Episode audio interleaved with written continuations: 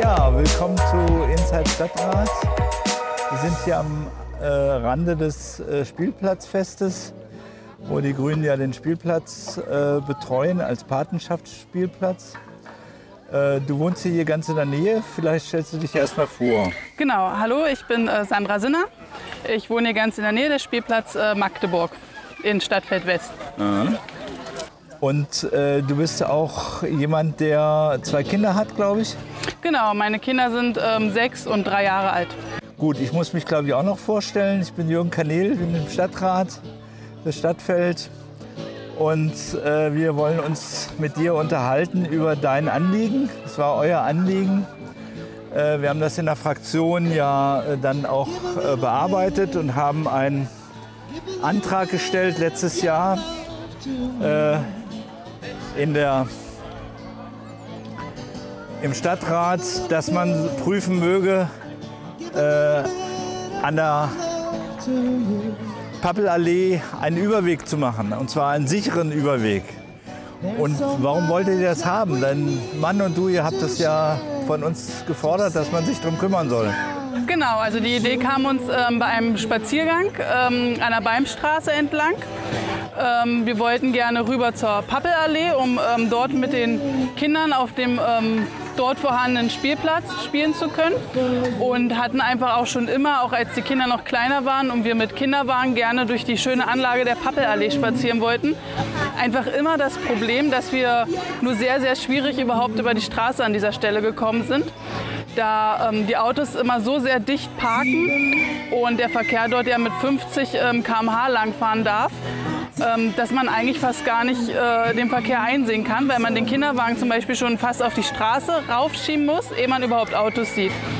Und da kam mir die Idee, dass da eigentlich ein Übergang hin muss, dass man irgendwie eine Querungshilfe braucht, dass ähm, ja, die äh, Anwohner aus der Beimstraße, Fröbelstraße auch sicher die Anlage der Pappelallee nutzen kann. Auch für Jugendliche, die dort zum Bolzplatz wollen, für Kinder, die den Spielplatz nutzen wollen, aber auch für Menschen mit Behinderung. Ja, ich denke überhaupt, wollen. alle Menschen äh, haben ja nur zwischen Liebknechtstraße und ähm, Großer Diesdorfer Straße praktisch keinen sicheren Überweg. Dort gibt es Ampeln, aber Ampeln äh, sind eigentlich auch nicht die Lösung. Deswegen haben wir da gesagt, es müsste eigentlich was anderes sein. Es müsste eine Mittelinsel sein, äh, wo man sich zwischendurch aufhalten kann, wo gebremst wird, der Autoverkehr. Und dann eben gleichzeitig noch ein Zebrastreifen. Verwaltung bewegt sich, hat sich überhaupt nicht bewegt. Wir konnten dann recherchieren dass es schon im sogenannten integrierten Stadtentwicklungskonzept ähm, von 2011 drin steht, dass dort ein Fußgängerüberweg geschaffen werden soll. Und das wurde vom Stadtrat beschlossen, wahrscheinlich sogar einstimmig, und ist in der Schublade verschwunden. Und genauso, und genauso äh, haben wir dann zwei Jahre später das integrierte Handlungskonzept für Stadtfeld besprochen, beschlossen. Das sogenannte IHK, da stand es nochmal deutlich drin. Aber gemacht hat es keiner. Und äh, dann kam eben unser Antrag.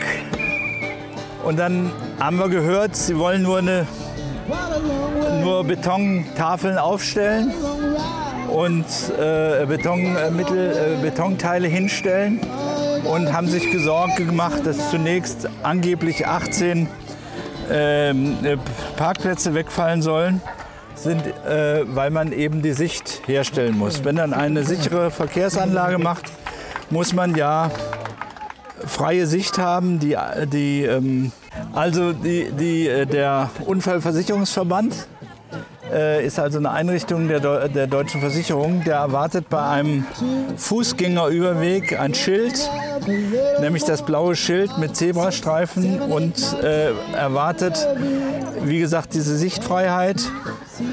Äh, insofern müssen Parkplätze entfallen, das ist nun mal so.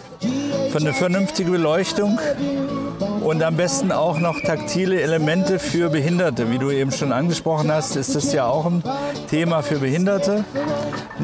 Bei- In der Beimsiedlung ist auch ein sehr hohes Alter zum Teil.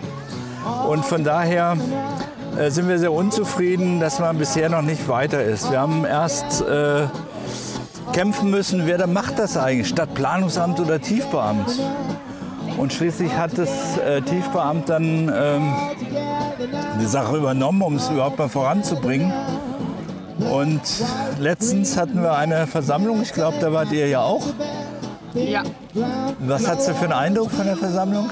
Ähm, naja, es ist halt, wie es manchmal so ist, die Verwaltung braucht halt ein bisschen und versucht natürlich erstmal das Leichtere zu machen, erstmal zu gucken, wie groß der Bedarf überhaupt ist, wobei ich da immer der Meinung bin, erst mit sicheren Überwegen schafft man ja den Bedarf. Richtig. Also es ist halt schade, sie haben vor ein paar Jahren ja ähm, gerade die Bäume in der Pappelallee neu gepflanzt, alles da Geld investiert, die Stadt und ähm, ja, ich glaube, dass gerade Kinder momentan ja nicht mal alleine über die Straße können. Die sind einfach kleiner als die Autos, die können dort nicht alleine über die Straße.